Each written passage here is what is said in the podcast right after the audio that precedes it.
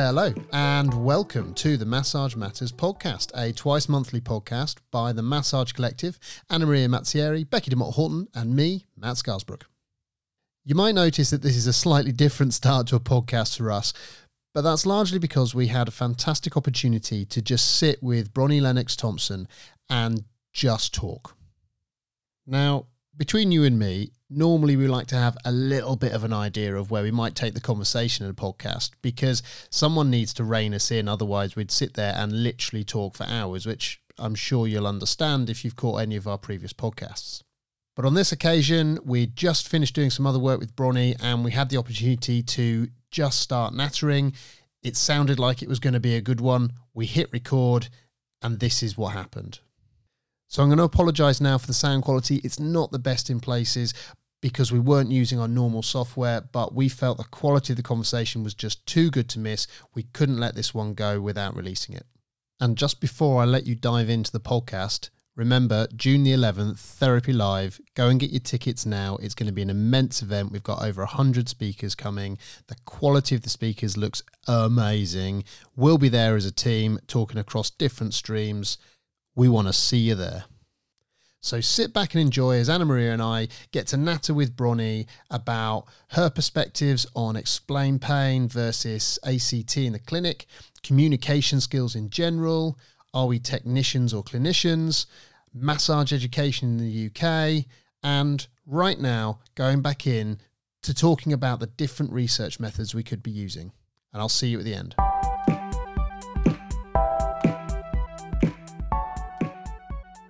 I mean, the thing is that we are working in a bit of a um, evidence vacuum mm. because it's you can't do blinded studies with with touch, um, and and we don't we don't know what we don't know. Yeah. And so I, I think it's hard to really state categorically. And everybody's fibromyalgia is like it's a spectrum disorder. Some people are at one end and some people are at the other. I think you can shift that either way. I think you can unhelpfully rev fibromyalgia up, and I think you can also settle it down a bit. Um, and so we don't know whether, but we know that one size doesn't fit all because along with the fibro, we've got a person yes. who's got their own preferences and beliefs and understandings and culture and, and lifestyle. So, you know, the thought that we can follow an algorithm, it's just not going to happen. It's essentially what we're we're trying to do as as part of the podcast is is try and gently but firmly compassionately but firmly move people towards the the be less specific and be comfortable being less specific um there, there's some interesting debates uh obviously over um evidence based and evidence informed because of course can you really be an evidence based massage therapist when there isn't any? But could you at least be evidence informed particularly as you say when it comes to your narrative um and and and and again being comfortable that we don't know everything and and based on the current paradigm of rcts we're not going to know everything. But again there's some really interesting work being done there there, there is some interesting research methodologies that could be used it's just that we can't blind mm. either the operator or the, the individual to what's going on so if we think about massage therapy or hands-on treatment from the moment somebody starts to talk and meets the mm. therapist to the time they walk out, yeah. then we've got a real opportunity to start measuring some stuff that happens as a result of that narrative. So if somebody, if, say we wanted to look at self-efficacy, because that's one of the reasons that people say you shouldn't do hands-on therapy because it takes away self-efficacy. Well, what if you were putting some really good information in that put the person in the driving seat and you talked about some things that they could vary or modify in their own life. Then you do your hands on and then you leave them with a checklist of or something written down this is what we're doing, and then you send them away. And you don't do that with another group. You could actually do a really nice study if we get away from it's the hands on bit. Yeah. If we start saying it's bigger than that. Um, so, we so know we need to stop measuring in this case massage just for hands-on actually let's measure the encounter which contains the hands-on yeah exactly. you know because you can do hands-on and hands-off would you have yeah. the same um, when you uh, do do hands-on and hands-off because I don't know a yes. massage therapist who doesn't yes, talk yeah, yeah. to the person. No, no, it's what I meant as a control group. You can do a whole interaction without hands at all, and the, the intervention group has hands on. So yeah, yeah. So there's there are um, I think that idea of looking at the whole environment. If we go to Benedetti's work mm. on on the patient's brain, and we start to look at his idea of the the meet the therapist moment is what he calls it, which I just love, which is not just about the interaction with the person and what they look like, but it's also the context that they're in. What environment? Like if you have a a, a therapy room that's got muscles and it's got a joint sitting in the corner and it's got you know a skeleton here and there that's putting across a message of some type yes if you have one that's got the nice smellies and the you know the soothing lighting and that sort of stuff then that's putting across another paradigm so 100%. each of those is going to give you a different experience and part of it will be matching up the expectations of that person from the encounter. So, so it would be interesting to say to somebody, you, you can choose, do you want this environment or that environment? And varying the and letting them choose, or do a random allocation and see. You can do lots of um, I think those things have yet to be measured very well. You'd be probably looking at social psychology as the group of researchers who know the most about this kind of stuff. Um, but I reckon that's something that is really exciting. That there's already been studies looking at whether physiotherapists should wear a suit or not, and it depends on the country. So you know what what a therapist wears is important. There's the um, Claire Ashton James who works at um, Sydney University as a social psychologist, and she was looking at warmth and competence in surgeons. So when we're, and it differs. So if we're at ED um, and we are desperate and distressed, le- we care less about the warmth. We want somebody who looks competent. But if you've got somebody who's, say, a geriatrician who's working with somebody, then they will want warmth and competence. That's really important. So, and how we how we display that, we know warmth is about demonstrating empathy. Um, it's how you respond. It's asking open-ended questions. It's reflecting. It's all that stuff. That's warmth. And then the competence thing is is a lot about the language that you might use. It might be about how confidently you move in the room. It might be about the way that you um, navigate that discussion and how you control it. So those are aspects that we don't yet know about um, hands-on therapies that really we could explore because that would give guidance to how do you as a profession present yourselves um, it's not obviously it's not going to work with the people who do a weekend workshop and that suddenly they're a massage therapist. But it's not go there. No, for the professional, which is what you guys are doing, that would be really useful research. It's really it's it's it's actually really interesting because so just to pick up on well a few of your the many points you've just made things like the the the uniform shall we call it? What what do you wear in in your clinic? Um, and i know that there is a wide range out there. There are people who prefer to wear what i would call tunics the kind of things you might more expect in a in a spa environment. There are people um, who uh, because they're perhaps more aimed at the sporting sort of fraternities, they might be wearing um, tracksuit bottoms and a polo shirt.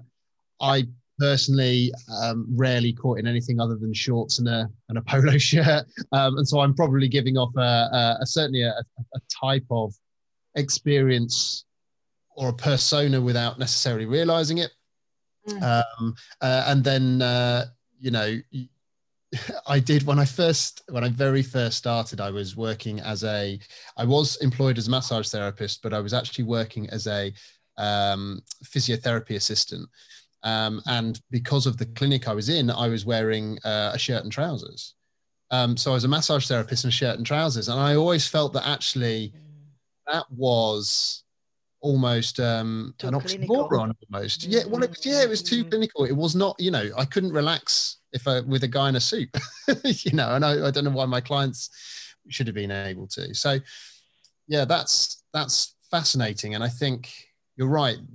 As far as i'm aware none of that has been looked at from uh, from within manual therapies and, and actually trying to understand um, you know does having the skeleton in the corner and the charts on the walls with all the muscles and things, does that suggest I'm clinically competent or does that suggest I'm about to do things to you?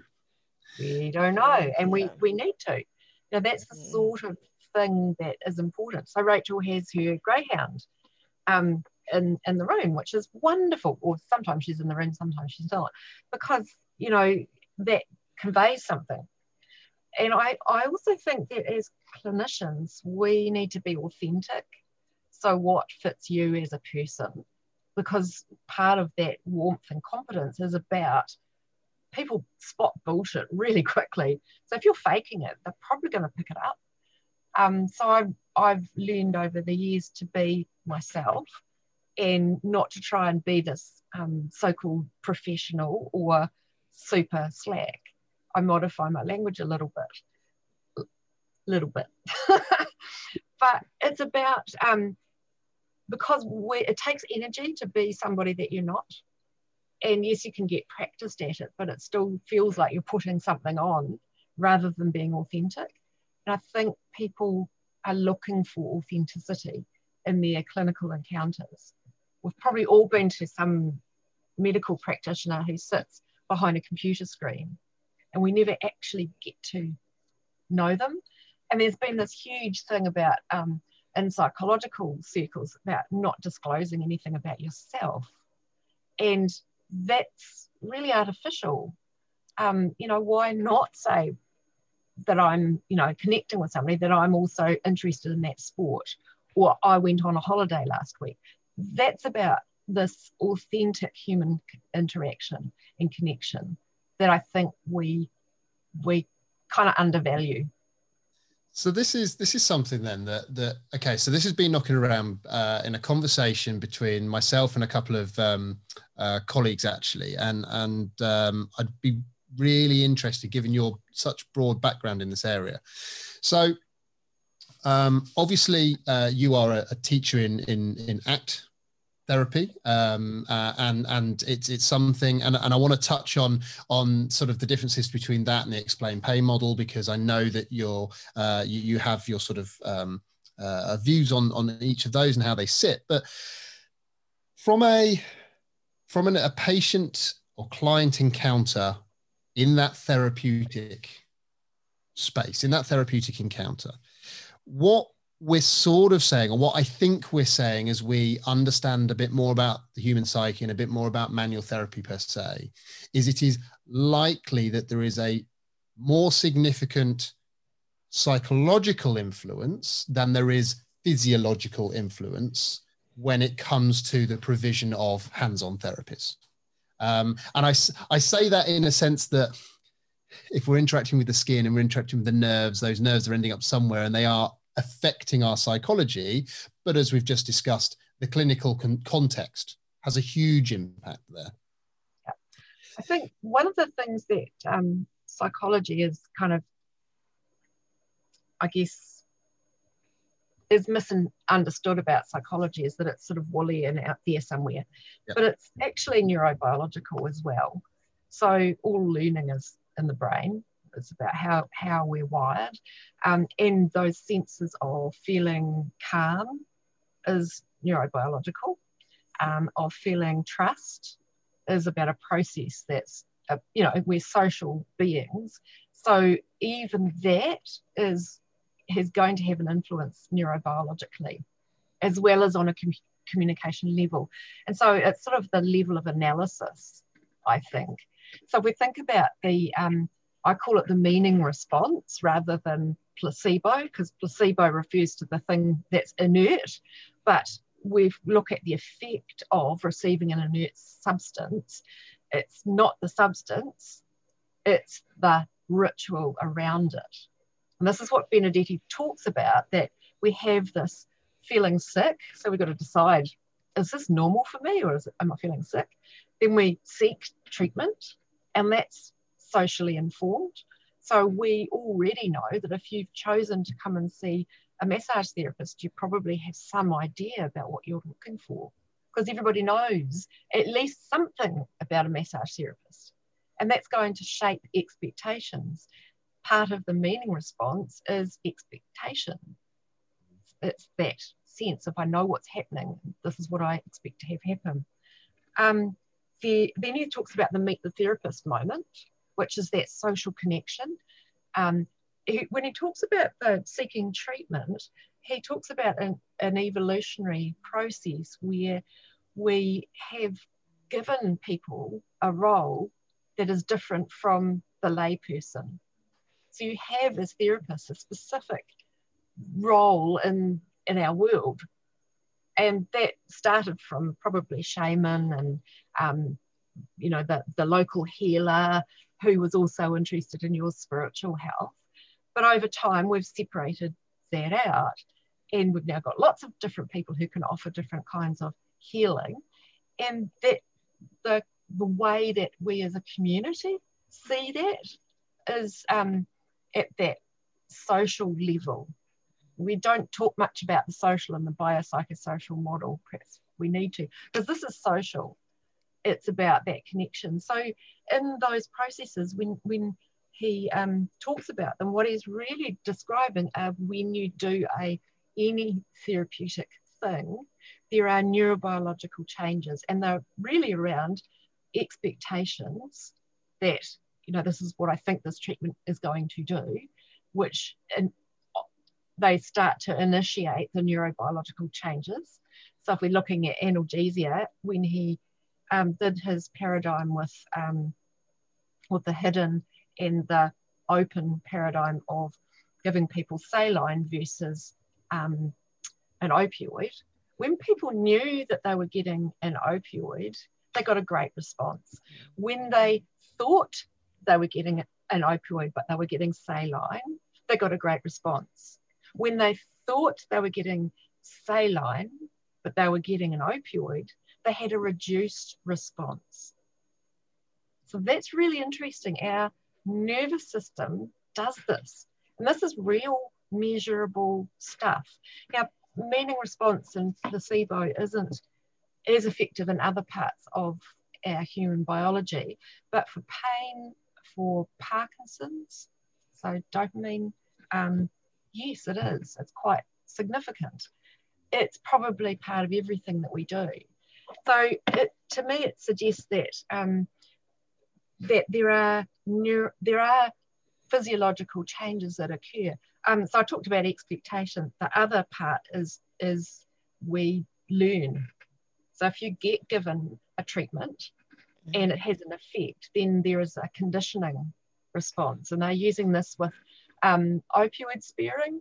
So they give somebody opi- opioid for a certain number of days and then they give them a placebo and it allows the, the allows the opioid response without the adverse side effects of sedation and constipation. They just give a nice pain relief. And so there's some really interesting research going on there that's showing that we've got this incredible in, innate capacity that perhaps we can use in a positive way instead of seeing it as a confound in research. So if we think about the clinical encounter, it's full of meaning. It's full of ritual. It's full of what the community thinks you're going to get and what this person experiences. Isn't that cool? We can yes, we can foster that. Yeah, uh, yeah, we can foster. Th- so, yeah. so yeah. I would so I'd like to ask then. So, hmm, okay, two parts to this question. So the first part is, at what point, um, no, how can I phrase this? Okay, so the context that I've put it into when I've been discussing this is that I see that the biomedical community, uh, the historical biomedical community, has uh, is, is, embracing things like the biopsychosocial model, which by definition are including the psychosocial bits, um, and are sort of saying, okay, what we thought we were doing biologically, there is now an influence psychologically and socially, although we can never split those three out as distinctly, obviously. But what I'm not seeing as clearly, and it's perhaps because of the, the sort of spheres that I don't move within, is the psychologists embracing the biopsychosocial model in terms of needing to understand actually some of where the biology might be coming in and, and being at play when when working with psychologists yeah. and and so um you know i'm sort of i'm curious to know at what point does someone like a massage therapist know where the line is when a psychotherapist should be involved and also vice versa is there a model where actually someone could do the whole lot where i my understanding is that in psychotherapy almost rule number one is don't touch the patient. There has to be a, you know, a, a clinical uh, separation, if you will, in order to maintain boundaries. So I'm curious to sort of get your feel on on that side of things. Um, and then the other point, which is close out of my head, which is really frustrating, but I might come back to. So let's start with that one. What what, what do you feel there?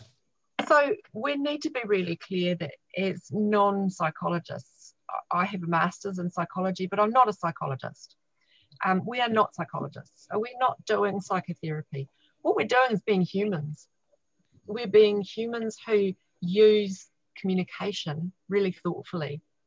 And we communicate in how we dress, how we speak, and the rooms that we inhabit and, and use. That's context.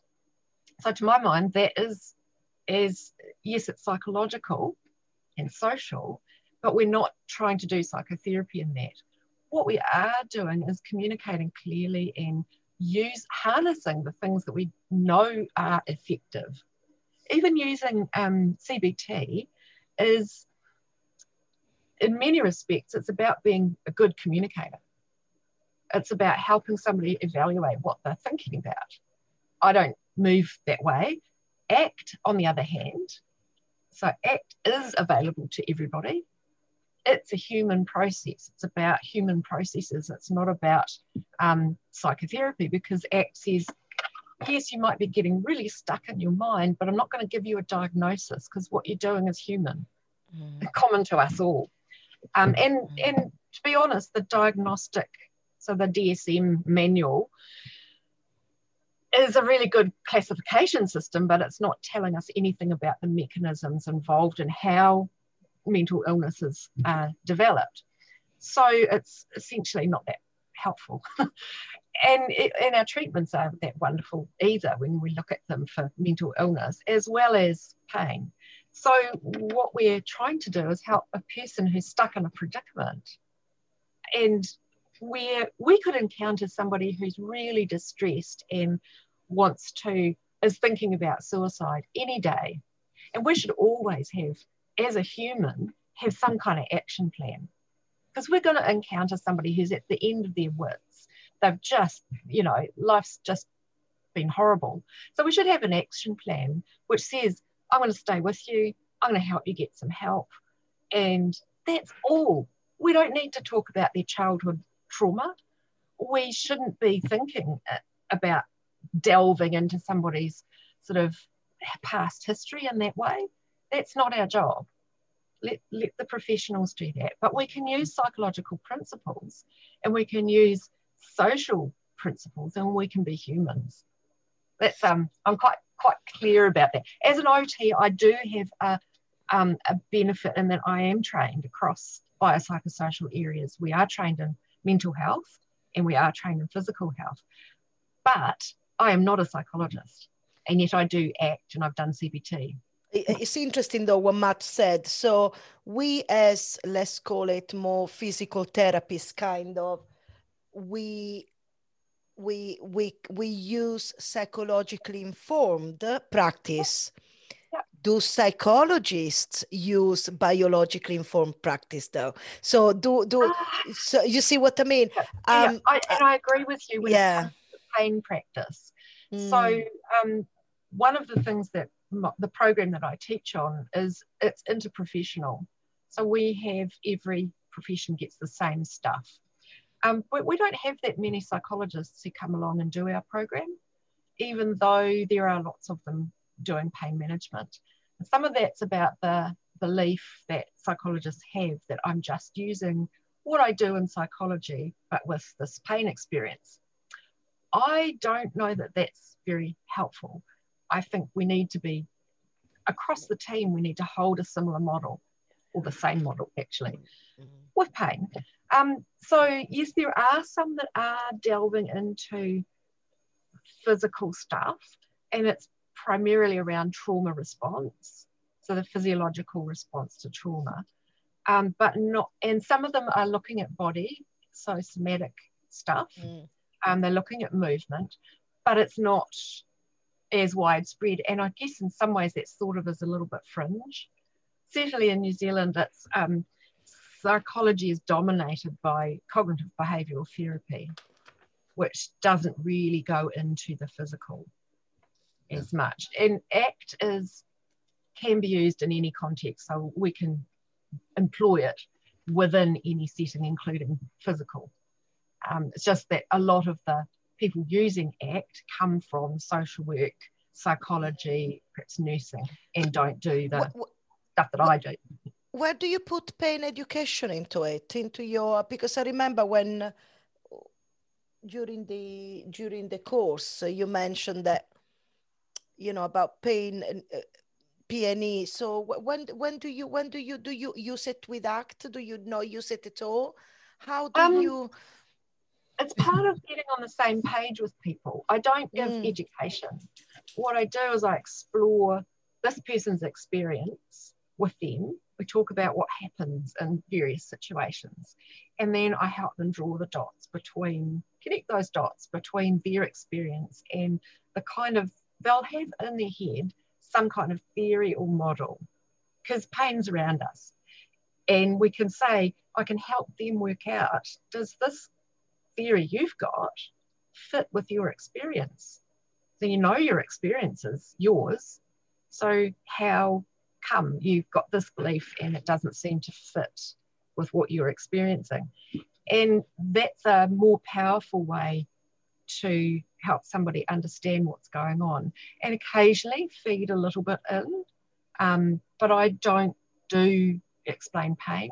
Um, I used to do talk about the gate control theory before EP came along, and the risk that we have is that people misinterpret it as saying that it's imaginary, it's in my head, and that has been that has existed in pain narratives since gate control theory.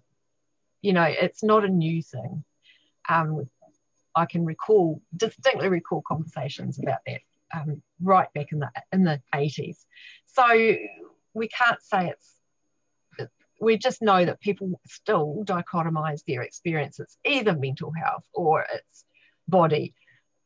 Pain's not like that. It's a whole person experience. Mm. So that's why I don't do that. Yeah, um, sometimes anybody can do anybody can give information and we should do that in response to questions. So use a motivational interviewing approach. Is it okay if I yes. share with you some stuff? Yes. Hey, I wonder what would happen if you tried this. And, you know, let's have a look at your experience. How does this fit with your experience? So that people can you know understand like i do talk about the fact that things like attention make a difference to your pain so we talk about when you notice your pain and when you don't. So you don't notice your pain when you're really busy, but you do when it's really quiet and it's three in the morning. So, you know, how come? If this is all about your um, your broken tissues, how come you've got this different experience? What's going on uh, there? Uh, yes, I very much yes, I very much align with that because mm. uh, although I find pain education really useful in certain it's according to the person going in front of me some people yeah. want to know and sometimes that helps me to or it helps them to understand the mm. biological plausibility of the, their beliefs on pain yeah. but i have a problem with the word education i uh, me educating uh, it puts me as a therapist in a in a hierarchy I, I have a problem with that. I think it's communicating pain, you know, communicating pain uh, concept instead of mm. educating pain because actually it is so much their experience and their mm. understanding of what they're going on and i don't have to educate them so the word educate but sometimes according to the person i have in front of me eh, i can find that very useful because otherwise how are we going to explain them yeah. so I'm, I'm a geek and i was given i was given this book Melzack and Wall's book, which is as geeky as you can get. And it was all about the gate control theory. Um, so I'm one of these people who would love to know the theory and rejoice in it. But I've got other people that I've worked with yes. who really don't get it. And, and why keep forcing it at them? And sometimes experiential, or we know experiences count for more. They're much more remembered than, than head knowledge. So I, I, also agree with you that I don't like to use the term education because you're right. It puts me as I know more than you. Well, actually, I know more about some stuff. Yes. But you know more about other yes. stuff, your life, what what it's been like for you, what's been going on. So we're not. Um, we're just guiding. So I facilitate. I coach. I might. Um, I might sit beside. I might be your cheerleader, but I'm not. I'm not educating.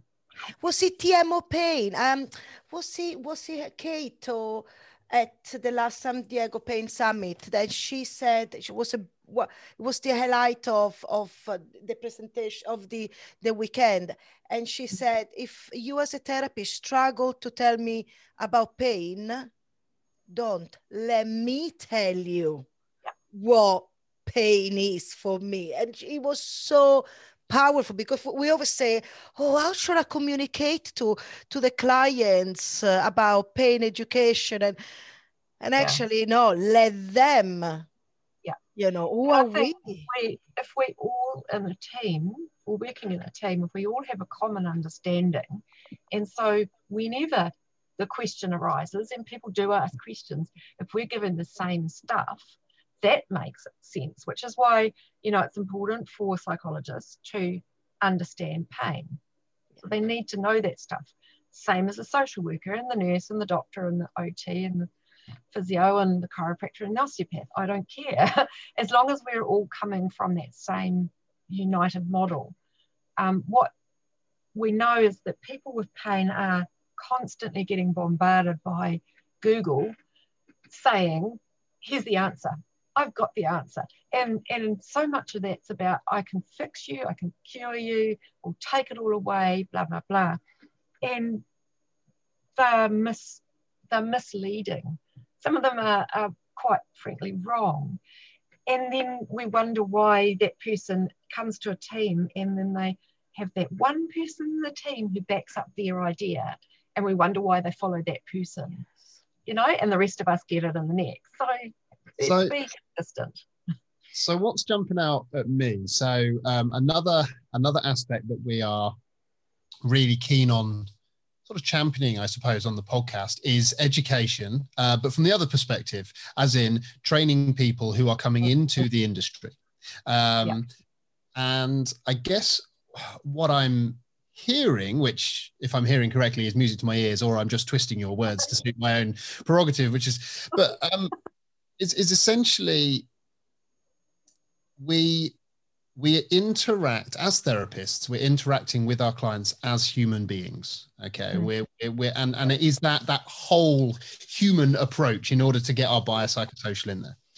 Now we are moving slowly ever so slowly in the uk um, they, they, they, they generally what happens on on massage courses is you're taught a huge amount of anatomy.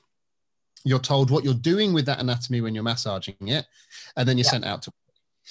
and we're moving slowly to you know courses are starting to realize that Melzack and Wall uh, wasn't yesterday um, pain has been you know complicated for a little while now and so actually teaching a little bit of pain science to students to provide an understanding of what's perhaps going on in clinic is important. But what we're perhaps not teaching is how to communicate that knowledge because we've always been used to i've learnt my anatomy so i can tell you mr client what's going on with your with your knee and the meniscus mm. that's torn and it's flapping around and all this horrible stuff. But we're not we're not very good at communicating it. And what i'm sort of seeing when you know with with courses that are provided like like act um, you know mentioning cbt but of course it's it's not really available uh, to to a, a normal massage therapist is is ways of communicating to the client. Yeah. And I suppose, I guess where I'm going is do you have a view when it comes to physical therapies of, of all flavors? Do you have a view on how, firstly, how much of the basic training should be focused on communication as opposed to just pure anatomy? Um, I, I have I have a view on that. I think we absolutely need to be red hot on our red flags beyond that yeah maybe for the rehab side but then also do you see do you f- have a feeling that some of the communication training is more effective after some clinical experience after some life experience in the clinic and therefore maybe it's not suitable for basic training it comes later that's a really good question and it's one that i've pondered. So, in looking at, at physical therapy training, so physio training, um, it's quite common for the new physios to say, um, I'm just trying to get the basics here. I'm screening out my red flags and I'm just, and I have to follow the algorithm. And part of that's because we train people to be black and white, yes, no, right, wrong during training. You've got to get your anatomy perfect. And that same model applies to the treatment. You've got to be able to recite the treatment and do it in the right order. Otherwise, I don't know, maybe the world will stop turning or something. Not sure what. So people come out of training. I'm not sure whether that applies to um, massage therapy, um, but I know that it happens with physio. And so they people come out feeling quite scared that they're, they're going to get it wrong and then, so the first year is probably trying to do it right. Second year, they start to say, hmm, hold on, this isn't working. How come? Am I doing it wrong? So they start to doubt themselves. Am I doing it wrong? And then the third year, some of them will say, I wonder if it's because what I was taught wasn't right. I need to learn some more stuff. So some will go down the track of, I'll do some more modalities because that's what I learned to do. Others will realize or do that and then realize, oh, that's not helping either, and start to see that maybe there's a bigger picture. I I don't know. I think we should introduce it in undergrad. I think we need to have we need to include pain in undergraduate training. We need that. And we do most courses will have something about communication but the tying tying in between the here's the pain stuff and here's your conversations around it i don't think has been done very well and there's a there's a fear i think that that if we start to talk about reflective listening and we talk about motivational interviewing that you're going to turn into psychologists and i think that's a bit disrespectful to psychologists to be honest because they do a shit ton more than that and you guys always do communication. You always do. I don't know any massage therapist who does zips the lip and says, here, walk in, or doesn't say, just opens the door. You know, you've got to. So maybe we need to spend more time thinking about that and less time thinking that this psychosocial stuff only applies when our other stuff doesn't work. That actually, this is about people, and we as people are whole people, not a body bit and a mind over there somewhere. Um, and maybe that would help. But it makes life complicated as an educator mm. and it makes life complicated as a learner because we're we expect to have right and wrong. So I'm in the fortunate position of working in postgraduate space. So I'm happy to give people here are two opposing ideas. You sort it out. You tell me and give me the reason why you think that. And, you know, so I can do that and show how ambiguous the state of our knowledge actually is. And I think that would be a little bit scary as an undergrad. Well, and there's some things we know about, like anatomy, we do know. Don't much. you think also, though, that people that get into, for example, let's talk about massage therapy, they get into any manual therapy are very hands-on people. So the first, uh, what the first choice of CPD will be a hands-on CPD because that's how they yeah. learn yeah. themselves. I think yeah. if we check, we need to go really, really back. You know, when you said before, you said about the, the predictive processing of uh. Mm. you know socially what do we think about a treatment? This is what we need to start shifting socially a bigger level.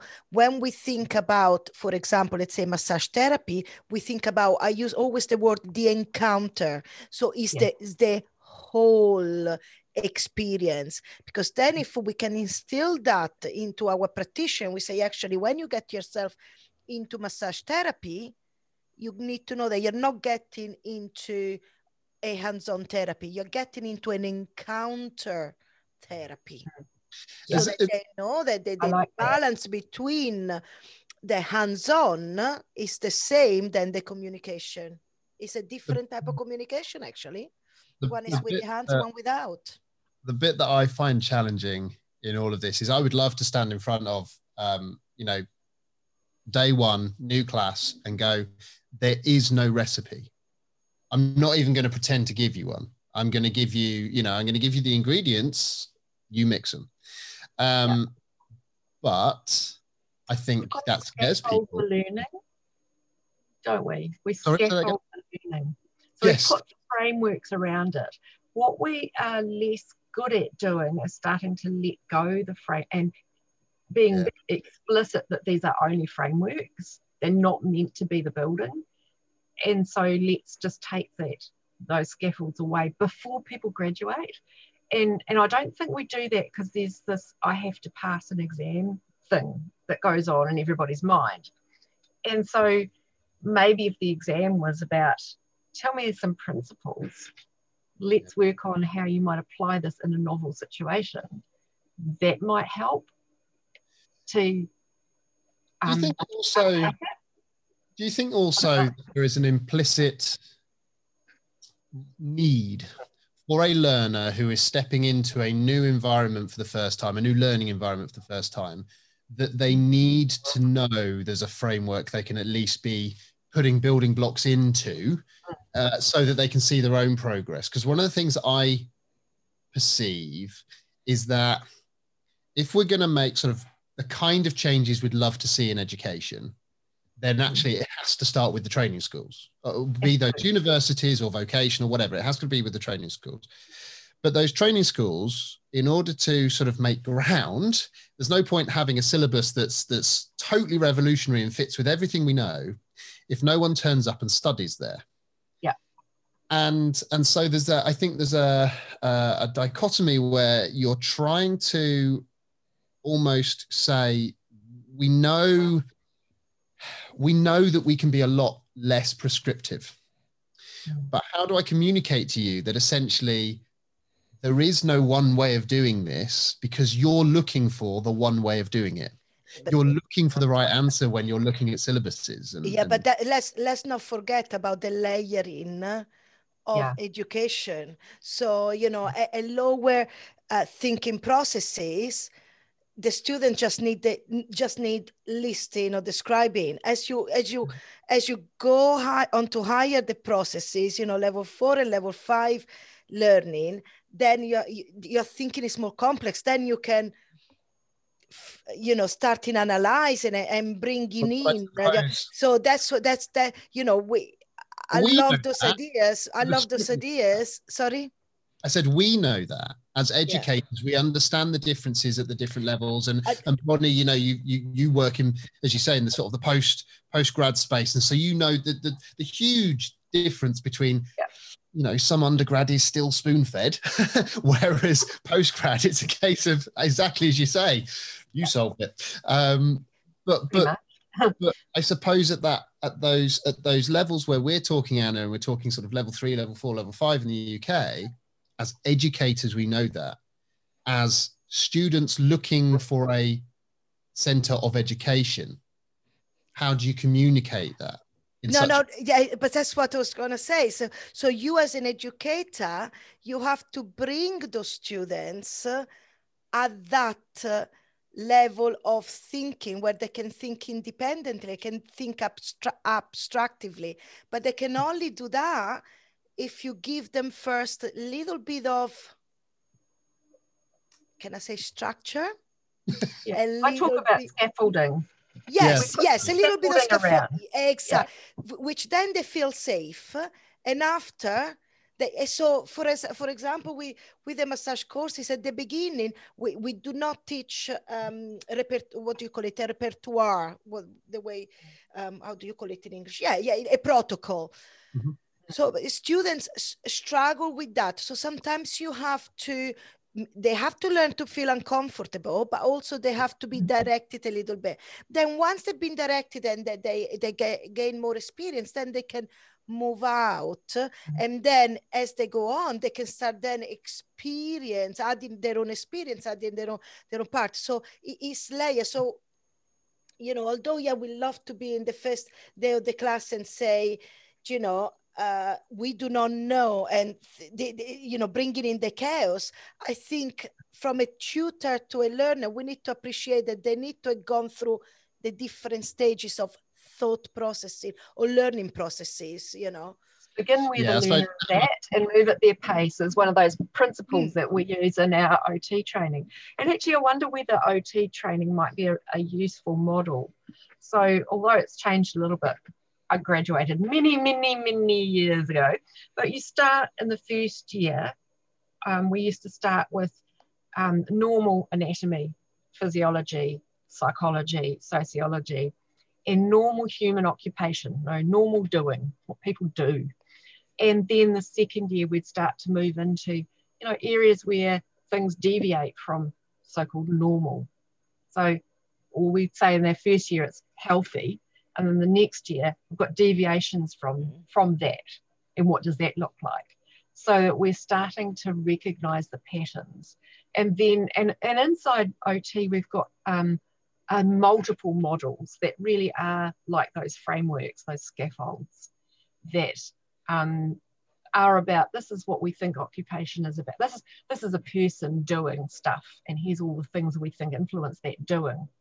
And so there are lots of different models, but as we get out of um, sort of that in that third year where we're applying it, what we're learning is that there are times when you might shift frame frameworks. You might need to work from a biomechanical model for a certain thing. If you're doing hand therapy and you've got to do a splint, you need to know some biomechanics and you need to know some anatomy and some physiology as well. And then if you're working with somebody who's got dementia, you need to understand how can I simplify and change what I'm doing to suit their cognitive capabilities. And then, and yet they're still inside this occupational model. And then you, when you start to graduate, you start to find um, things that you resonate more with. And so some people will, some OTs will go into mental health and that's their, their favorite thing. And others go into physical health. Well, I, I went into pain because to me it embodied both. It's, you can't separate. And so I, and I went fairly quickly away from um, an occupation focused model. I still think in terms of people, context, and what they do. And the people part is kind of multi layered and complicated. But I shifted away from some of the more prescriptive models because if we think about um, technicians, technicians follow the recipe, professionals follow principles. And that makes us more versatile. It allows us to be able to choose how we apply this. And I think that's what comes into the OT training in the third year is here are several different models. Now you've got to think which one's most applicable, which which one has the principles that are going to be most versatile for this person, knowing the so-called normal and the less normal or unhealthy. And I guess that kind of helps to break it down a little bit. And we are trained across both mental health and um, physical health. So it's hard, we can't divide as OTs, we can't divide it very much. We just know that the ones that go into work into a physical hospital are more likely to be dealing with the physical end, but we're always thinking, what's this person like in the hospital? If we're going to discharge them home, what are they going to need so they can function in the way that suits them in their own environment, which is about whole person kind of stuff. We right, know they're stressed in hospital and they'll feel better in their own home. That's the way that we kind of scaffold stuff so you know what to expect of it.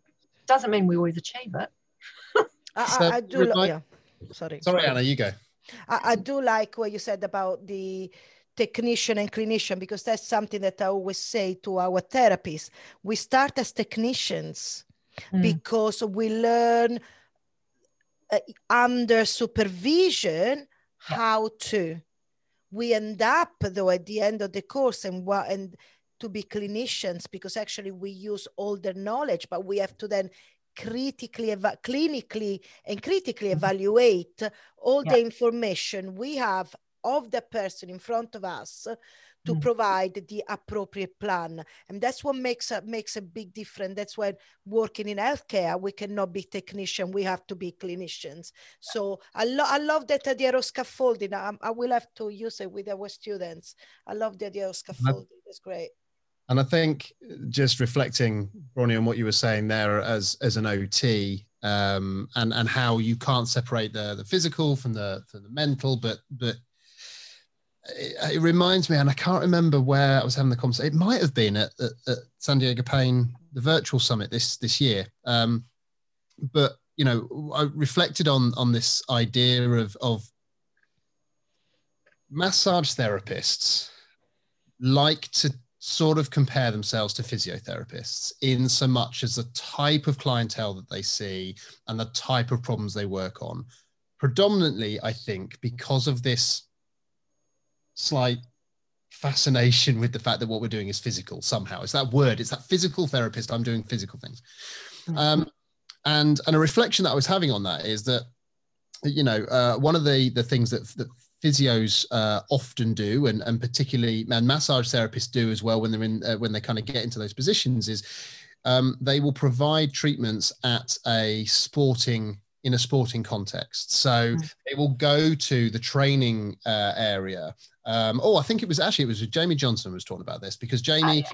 Johnson obviously he he uh, provides uh, therapy in the ice hockey context, yeah. and one of the things that jumped out to me that OTs do is that you you as, as you exactly as you said there, you specialize in considering the person in their context, the the, the normal person in their normal context. And as massage therapists, we tend to see the normal person in our context. It's our clinic they come to. So it's our clinic they're moving around. It's our clinic they're exercising in. It's our clinic that they're they're expressing themselves in. And actually, I think perhaps there's a there's, an, there's there's something we're missing there in that when we're talking rehabilitation, when we're talking context, when we're talking understand the person, really understanding the person, should be in their context. Yeah. yeah. Which is something that's OTs are brilliant at. That's been my um, argument about exercise. We need to do, if you're going to do exercise in the gym, it's got to have some carryover into the person's life. And hopefully that person can, if they like going to the gym, then they might carry on. But if they don't like the gym, then they need to be able to do those same things in their environment. They're going to need to do something that works for them in their lifestyle. And I think we can prescribe forgetting that this person's already got a life. And so we just plunk this new thing in as if it just they're just going to make room for it instead of considering how they're going to do that. Because it's not easy. You know you just ask somebody to even to do a five minute breathing activity and they'll struggle with, that. You know it's hard to find five minutes. It's not really but it feels hard. And if we look at what we do how easy is it for us to do a five minute of something that's new, unfamiliar, and we didn't really enjoy doing it in school anyway. so that contextual thing. The other thought, thing I thought about is that often we teach, um, and we kind of need to, the unhealthy thing in isolation. So here's your tendonitis, here's your sore shoulder.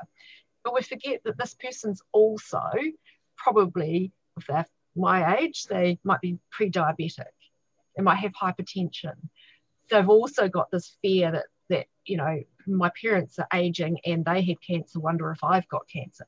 So that's that whole um, remembering that that one thing that we think we're tackling is inside a person who's got all of this stuff as well. And so we can't just treat the one thing. We never are. But we kind of i think quite often narrow down our, our reasoning to the one the presenting problem. Um, maybe there's a whole person who's presenting, and the problem that they're asking about is is this. And sometimes I wonder whether we even ask about ask the person what is your main concern. We assume because they're coming in with a sprain yeah. that fixing that's their main concern, but maybe their main concern is, well, how am I going to do my work tomorrow? And do we ever ask, what's your main concern about this problem? Uh, absolutely. It's not about our experience, it's about them. It's about what they yeah. want, what they want to achieve, what they struggle to do. We forget, yeah. we forget, we still to therapist focus. Um, absolutely. What? Uh, oh, I just. It's gone. well, it is. How is it for you guys? Oh my god! Yeah, I was gonna say just to wrap up a little bit. um, should I was we... just worried because you, you know, it's late for you guys. I don't know if you've noticed, Bronnie, but essentially what Anna and I have done, we'd normally have some structure to the podcast, but what's actually happened is we've got you and we've just had the chat we wanted. Yes. and then awesome. we can just, this is lovely. So, um, Bronnie, usually on our podcast, we do theory to practice. We mm. do um, uh, we ask our guests to give our listeners uh, some tips, uh, some strategies to mm-hmm. put mm. into their practice. They can be clinically applicable, they can use straight away into practice this is completely open to you because we didn't have a we didn't have a, a thread or a theme to this podcast because it was absolutely it's absolutely it's a free flowing podcast which I am absolutely loving. Um, what give me three theory to practice points? Okay, first one, and I use this for my students. Always ask the so what question when you're learning something new. Why, so what? How is this going to change my practice? You know, is it going to make a difference? Is it, so what? because I think that we learn, we do stuff often for CPD and things that we don't, we do because we think we ought to, but we don't actually think about how we might use it and apply it. That's number one. Um, the second, so the second theory to practice is to remember that communication is is inherent to practice, and so that might mean slowing down. It might mean you need to write some phrases down. If you're finding that you're asking closed questions, for example, maybe writing some some questions down and learning to rehearse to use those maybe it's about reflective listening and so how can i how can i ask the person to summarize um, how could i use teach back for example? So jotting jotting a phrase or a new thing that you want to implement down in your communication practice i think is a it's a way to make it easier to learn. And I, that's one of the things i do in my courses on you know, we do a, what are you going to do Monday list. And one of them will be, so what phrases are you going to do? I also ask people in my courses to say, so what was um, something new that I learned? What's something that I was reminded of? Um, because that's a cool thing. And what's something that I have a question about? So I think that would be, after listening to this podcast, maybe that's something that listeners could do is to say, so what was I reminded of? What was brand new and radical? Probably nothing because it's all practical common sense. Um, but what have I got questions about? So that that can bring you to ask more questions and find stuff out. That keeps us curious. I'm, I swear it keeps us young. Um, and, and it just keeps us curiosity is about playfulness and finding that the world is new and shiny and there's stuff there. So it keeps us a bit more positive. So I think that would be, you know, maybe that's something that people could do is write an answer to those three questions. Love that. That's theory to practice thing. Nah, that's a brilliant theory to practice. I love that. Mm. So, in terms of you, Bronnie? Because I mean, we've talked a lot about your ideas and your thoughts and things, but but what's what's next for you? And and if people wanted to find out a little bit more about you, where should they be going?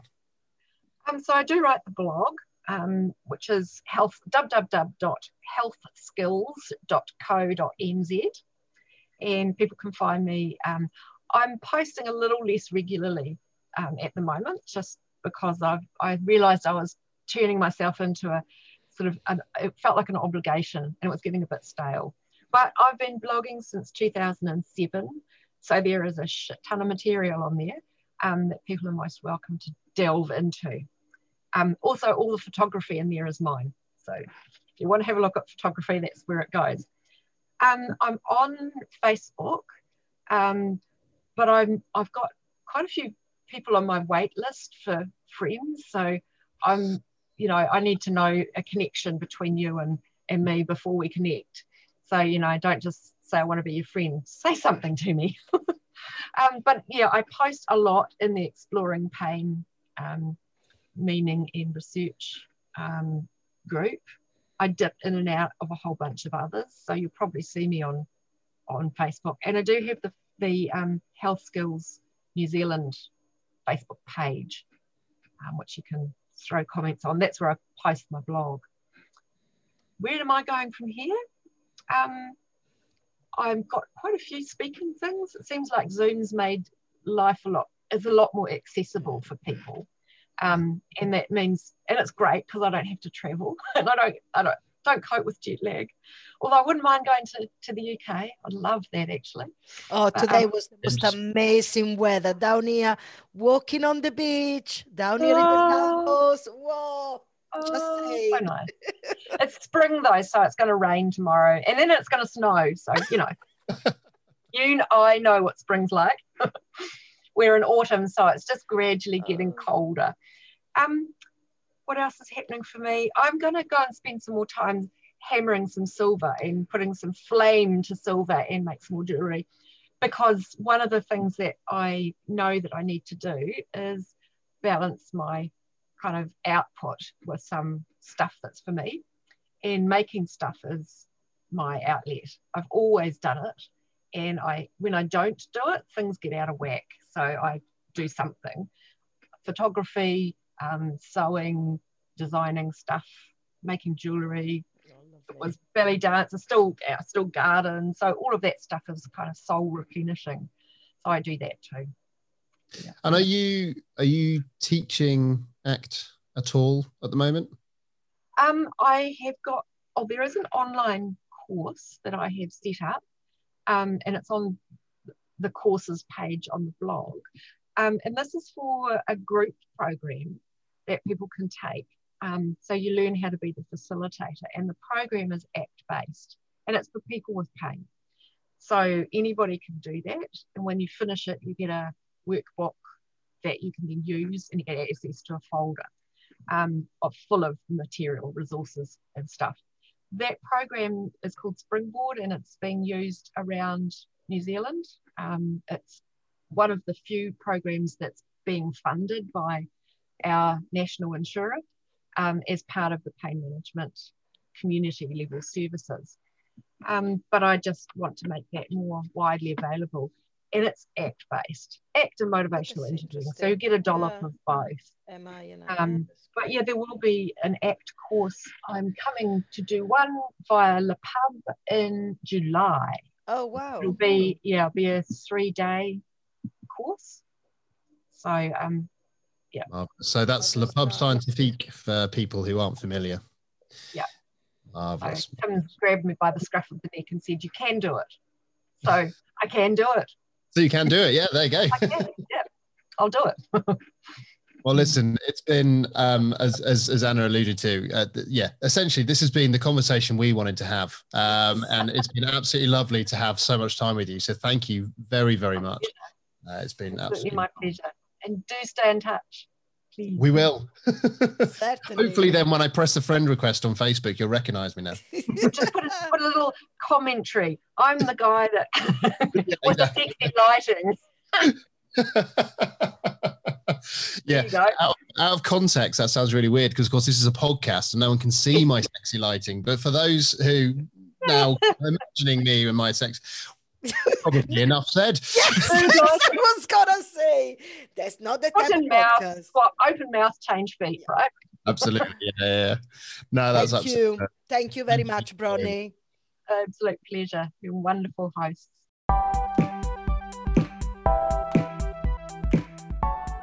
So, hopefully, now you can see why we just had to release this conversation that we'd had with Bronnie. It was phenomenal. We thoroughly, thoroughly enjoyed it. It was ridiculously late at night by the time Anna Maria and I finished, so that we could uh, keep it in a good time zone for Bronnie, who's based obviously in New Zealand. As always, Make sure you subscribe to the podcast so that you uh, don't miss any of our upcoming episodes. You can find us on social media at the Massage Collective on Facebook, at the underscore Massage Collective on Instagram, and you can always email us on massage at physio-matters.com. We'll see you next time.